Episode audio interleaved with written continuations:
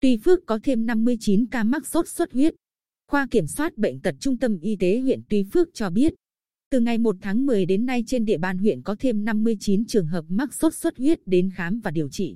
Nâng tổng số bệnh nhân mắc sốt xuất huyết tại địa phương từ đầu năm đến nay lên 450 trường hợp.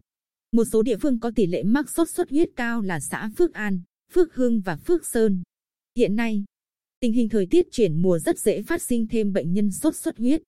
Khoa Kiểm soát Bệnh tật Trung tâm Y tế huyện Tuy Phước khuyến cáo người dân cần chủ động phòng chống bệnh bằng các biện pháp như diệt bỏ gậy lăng quăng quanh nhà và phòng chống mũi đốt. Kể cả ngủ ban ngày cũng phải mắc màn.